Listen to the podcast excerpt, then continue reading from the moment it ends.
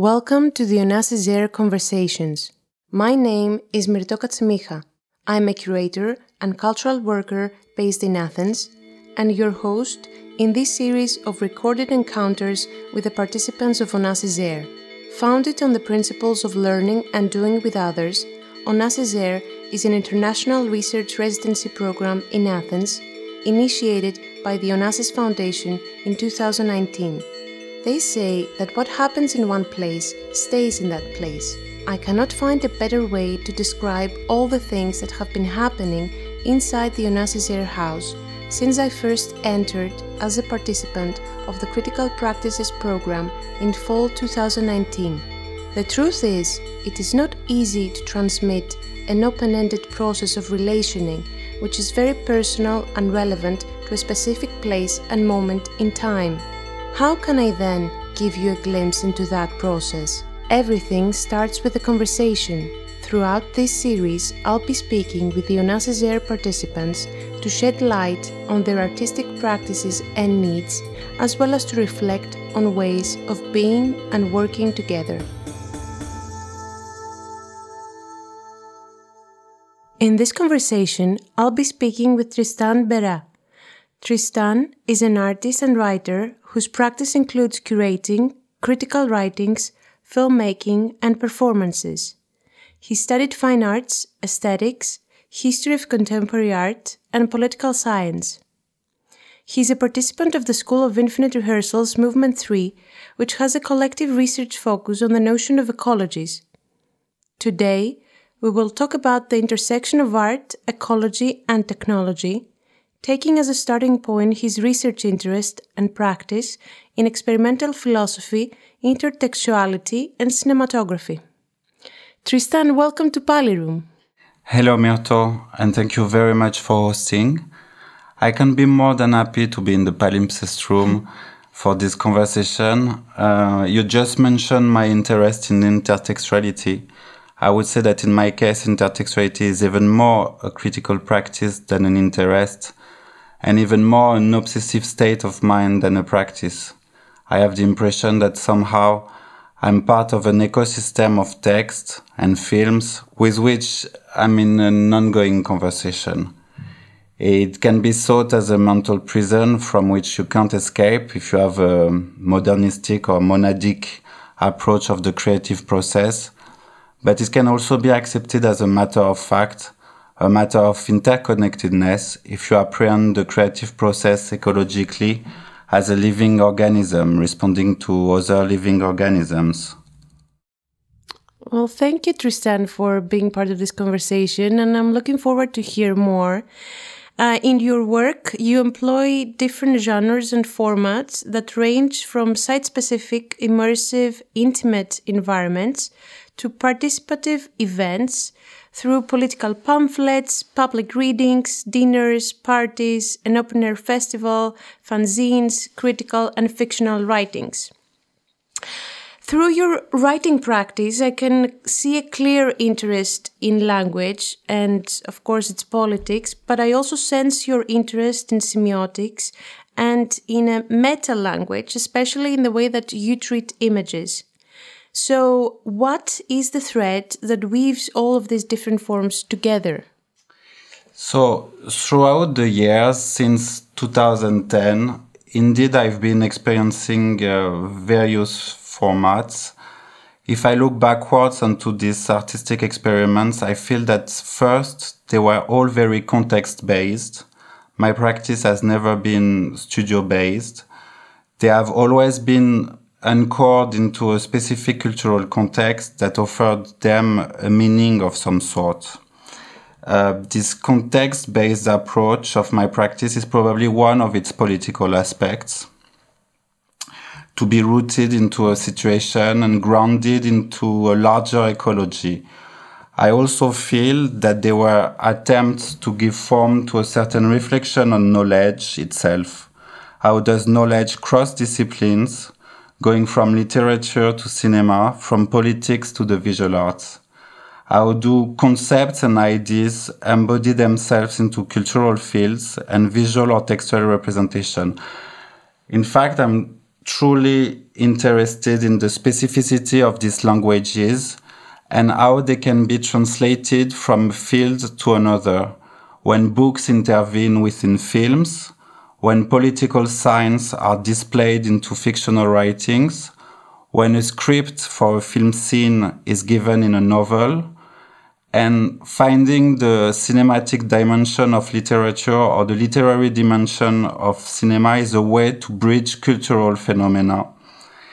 It's an apparently playful game, but it's also a way to display the multidimensional aspect of a text. Um, representations offered by literature and cinema have always been primarily my access to the comprehension of the world and for example, but mainly the ecological crisis. Hmm, I understand that uh, all um, that you're talking about all the entanglements that uh, characterize our, our life, and the ecological crisis is an entangled phenomenon. It is a political, economic, as much as a social crisis. And looking through your previous work, I stumbled upon one of your statements, which I found rather intriguing where you mentioned that the ecologic crisis is also cinematographic, as cinema coincides historically and in a critical and descriptive way with the development of the Anthropocene. Can you elaborate on that? So, uh, with this, you're referring to the synopsis of a, um, of a film conversation um, I co made with a Brazilian filmmaker Ana Vaz which is for me, if we're going uh, biographical, the first concrete outcome of a reflection about how the ecological crisis is narrated and represented, and at the same time, that is also directly addressing the issues inherent to this world transition.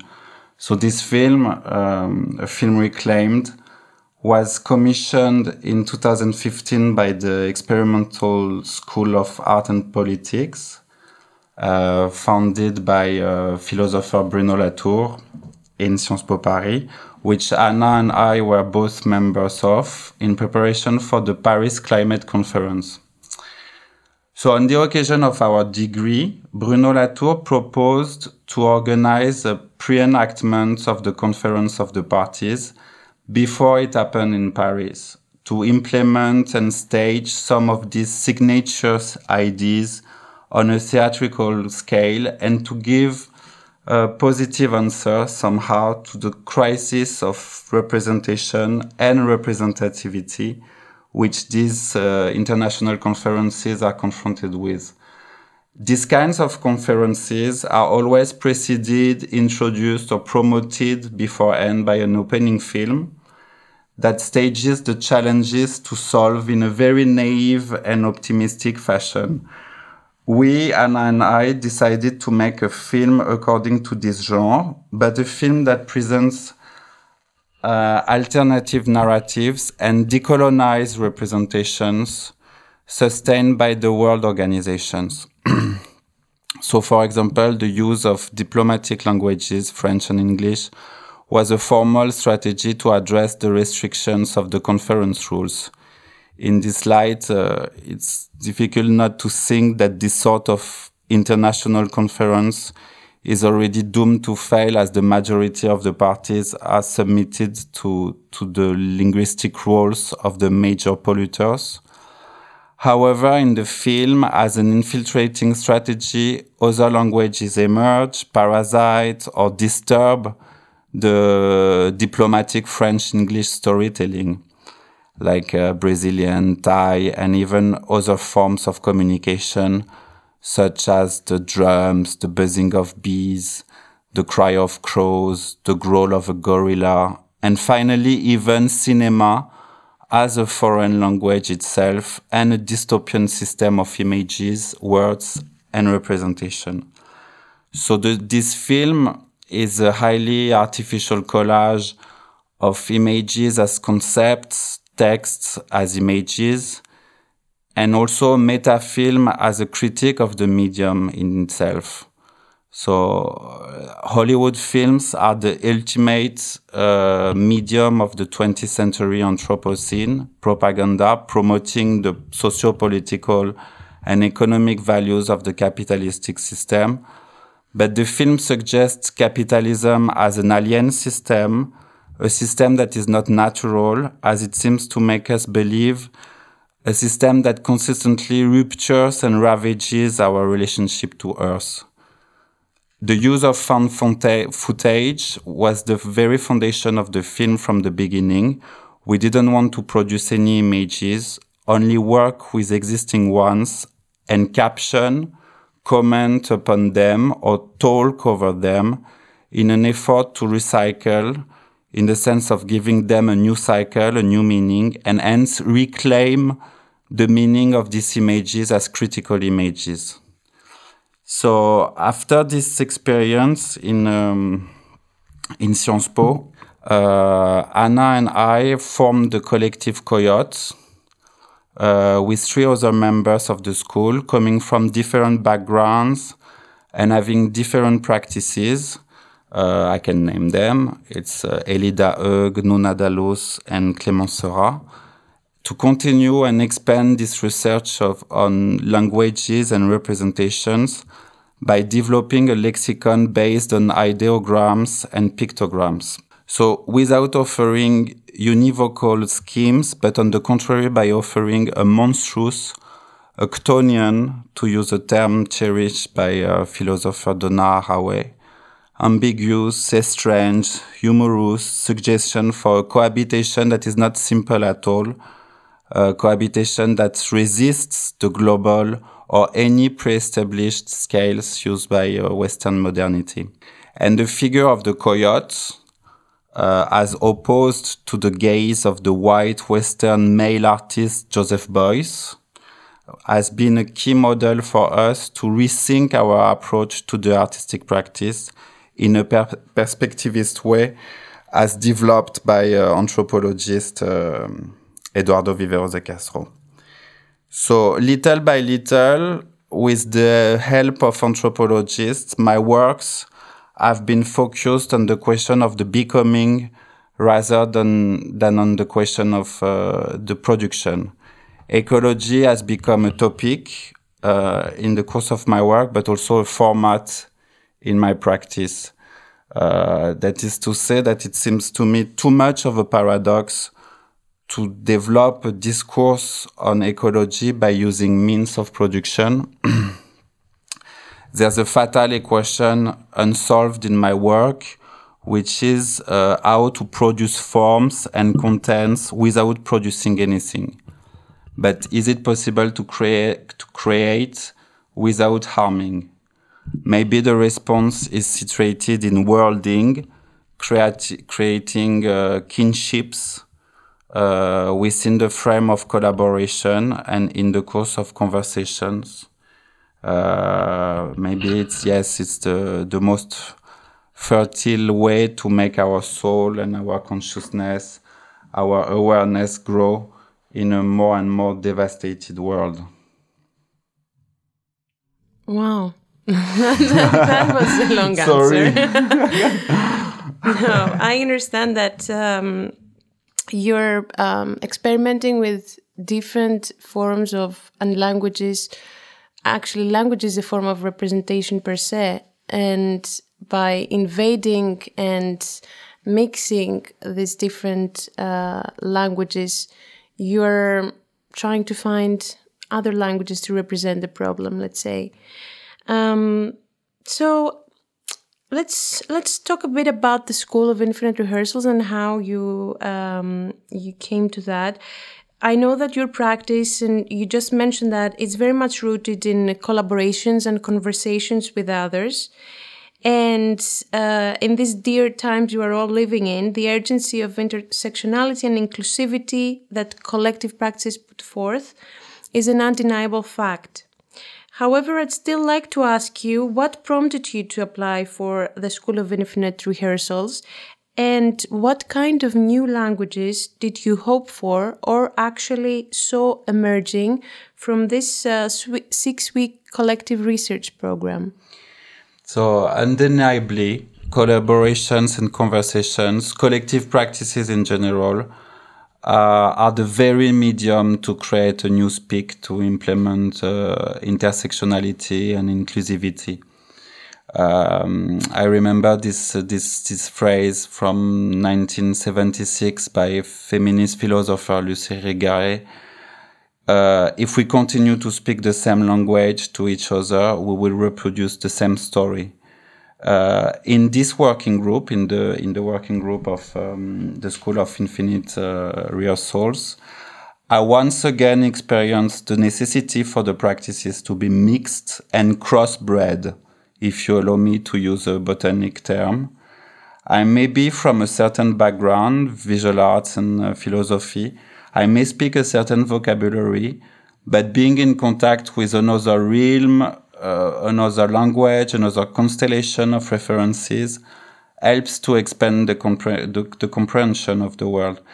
And for example, Lito Scopelliti who is a trained facilitator in affective listening, nonviolent communication, and people assemblies, offered to our group an incredible set of tools to exchange ideas and make decisions collectively. Her presence really improved my way of being with and to others. And uh, this ephemeral collaboration with her had a strong effect on me. Um, in my application one year ago, I had written that there are no native spe- species, but at the same time, there are only native spe- species, as we, the plants, can grow everywhere. I meant that I may be from somewhere, but a new context can transport me somewhere else. Is it resilience or transformation? I believe more into transformation than into resilience because I'm not afraid of uh, questioning all my prejudices, of starting everything from scratch, and of entering a process of transformation.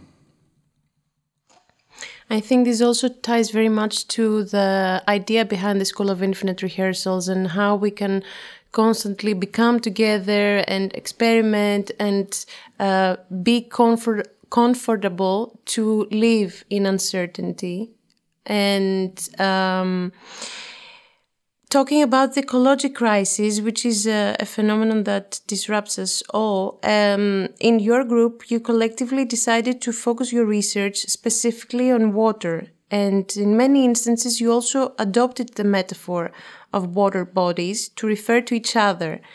Uh, water is so fluid and borderless that um, I think serves as a great metaphor of how one's individual practice merges with a collective one. And I would be interested to know what water quality resonates with you the most. So, as a very heterogeneous group of practitioners from diverse backgrounds, we needed to find a common fieldwork that could be at the intersection of our individual interests and research. I have always been drawn to the notion of commons in itself, and particularly the loss of commons. Water management is one of the hottest collective issues of our times. But at the same time, it's a daily and individual problem as well. Uh, I remember an interview of writer Anaïs Nin in the 60s or 70s, really at the end of her life, in which she recollects of uh, her encounter with Marcel Duchamp and says that she, along with him, prefers to focus on small things because big things are like precipices. And that could be for me an interesting definition of ecology.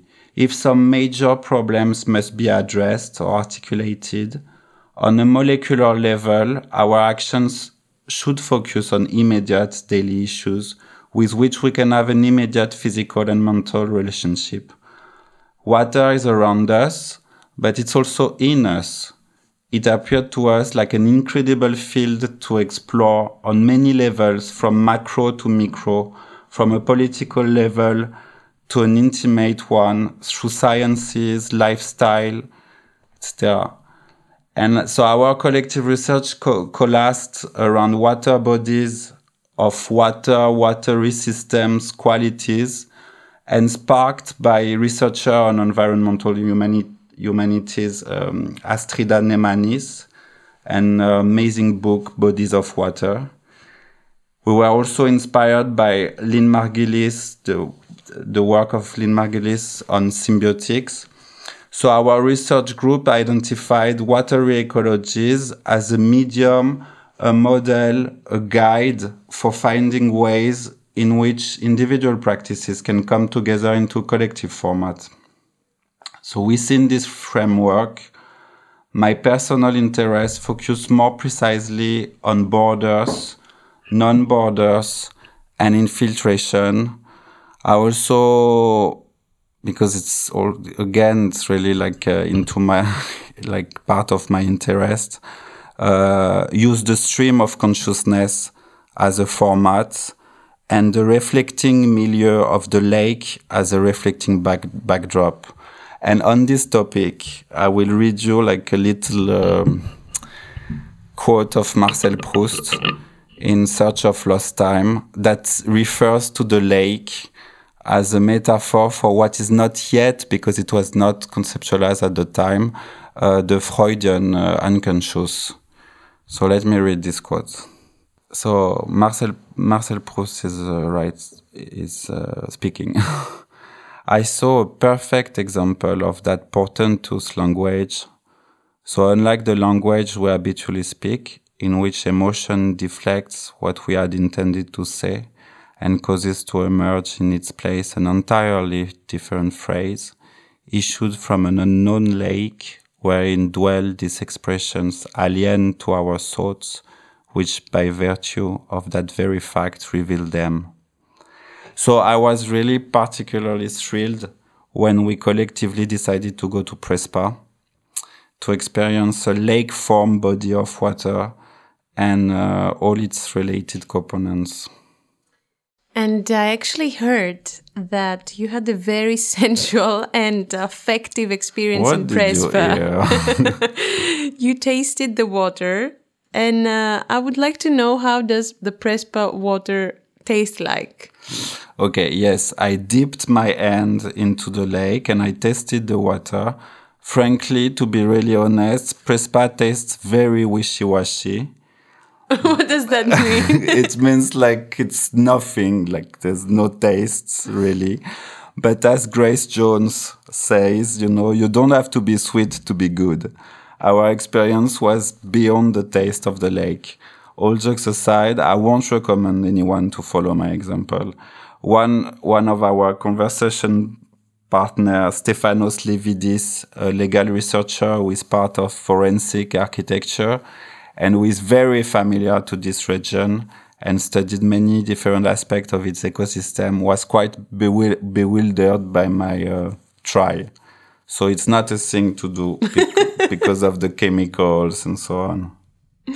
But tell us a bit more about the trip to Prespes. You departed from Athens to conduct on site research on Prespes. What did you find there? So, in these times of lockdown, police is everywhere. Not only to check your passport, but your health records and your authorizations. So, firstly, I felt overly privileged to be able to travel at this moment and to interact in a totally different and remote environment. Secondly, and consequently, I felt like an absolute alien to this region. We were the only transplants in the, in the region which is normally affected by, I would say, even uh, overwhelmed with tourism, with, with tourism at this time of the year. Uh, because we were during the Kathara Deftera, the Clean Monday. So we were in direct interaction with the locals, and I put this, this term in brackets for I don't really appreciate using it. So as the sole foreigners in the surroundings, we were actually very visible to us, uh, to, to, to them. And we were probably representing a disturbing presence coming from the city, even maybe bringing germs from the city. so far, there were no cases of COVID in the region. So yes, I felt alien. Thirdly, and finally, the question of the liquid border uh, seems absolutely striking to me there, as the Megali Prespa lake is shared by Greece, North Macedonia, and Albania. And so this lake is one of the oldest in the world. It's like 2 million years old. But the borders, as they are now, have been established like around 100 years ago. So we realize uh, in front of this uh, seascape, uh, lake, lakescape, we realize how the history of humanity is on a total different scale than the history of Earth. By the way, Earth, what a bad name to design, uh, to, to, yes, to, to name a planet uh, that is made of 80% of water. Um, so yes, in front of this, um, this lake, especially uh, the Megali Prespa, I, you, you can realize that borders are a construct totally produced by nations. But of course, this construct created visible socio-historical results that are like totally visible on land. And we can't be indifferent to these realities. But uh, maybe acknowledging both constructs and results would be a way to overpass the, the fatalistic issue of the um, nation state. And uh, to, to wrap, wrap it up on our collective experience, I wanted to read a poem that we worked on collectively with James Bridle. Oh wow! I'm I'm I haven't heard this poem before. Ah, okay. So we worked on it like on the last day of our residency. So I, I hoped that none of us already read it to you. So this poem sums up the whole six weeks, including our field trip to Prespa and our transformation into bodies of water, which is not a transformation per se, but in reality a rephrasing, a liquid storytelling, so to speak. So, poem. Who we are. A group of seven bodies of water from different reservoirs and aquifers filtered and released into an aquarium in a Mediterranean port city. For a moon and a half, we floated together, navigating an ocean, a notion, the same everywhere and all the time. We sought a common horizon porous to one another, to one another, not a coherent mass, but an infinity of forms what we did. We took the waters and we took the waters. We talked, tasted, touched, and tune turned into water. Water led us to Prespa, precipitating our ideas and transpiring our encounters. In the stream, we encountered Medea. We bathed in the sea. We drove through snow, fog, and rain. We became wet, wet we became buoyant. The lakes were divided but uniform, still and disturbed, blue and green and grey, clear and muddy, deep and shallow, reflectors of the changing sky and everything around. Human and non-human animals drifted along with us. Flushed with fire water, we danced and sang. What we learned, we found new confluences and ways of flowing. Our thinking has become watery through absorbing and sharing thoughts and emotions. From solid to liquid, the qualities of water leaked into our movements. We learned to apprehend the place through its waters. Water taught us to understand symbiosis. Water tuned our senses in new ways. Now close your eyes and feel the multiple hands, the multiple eyes, the multiple eyes like.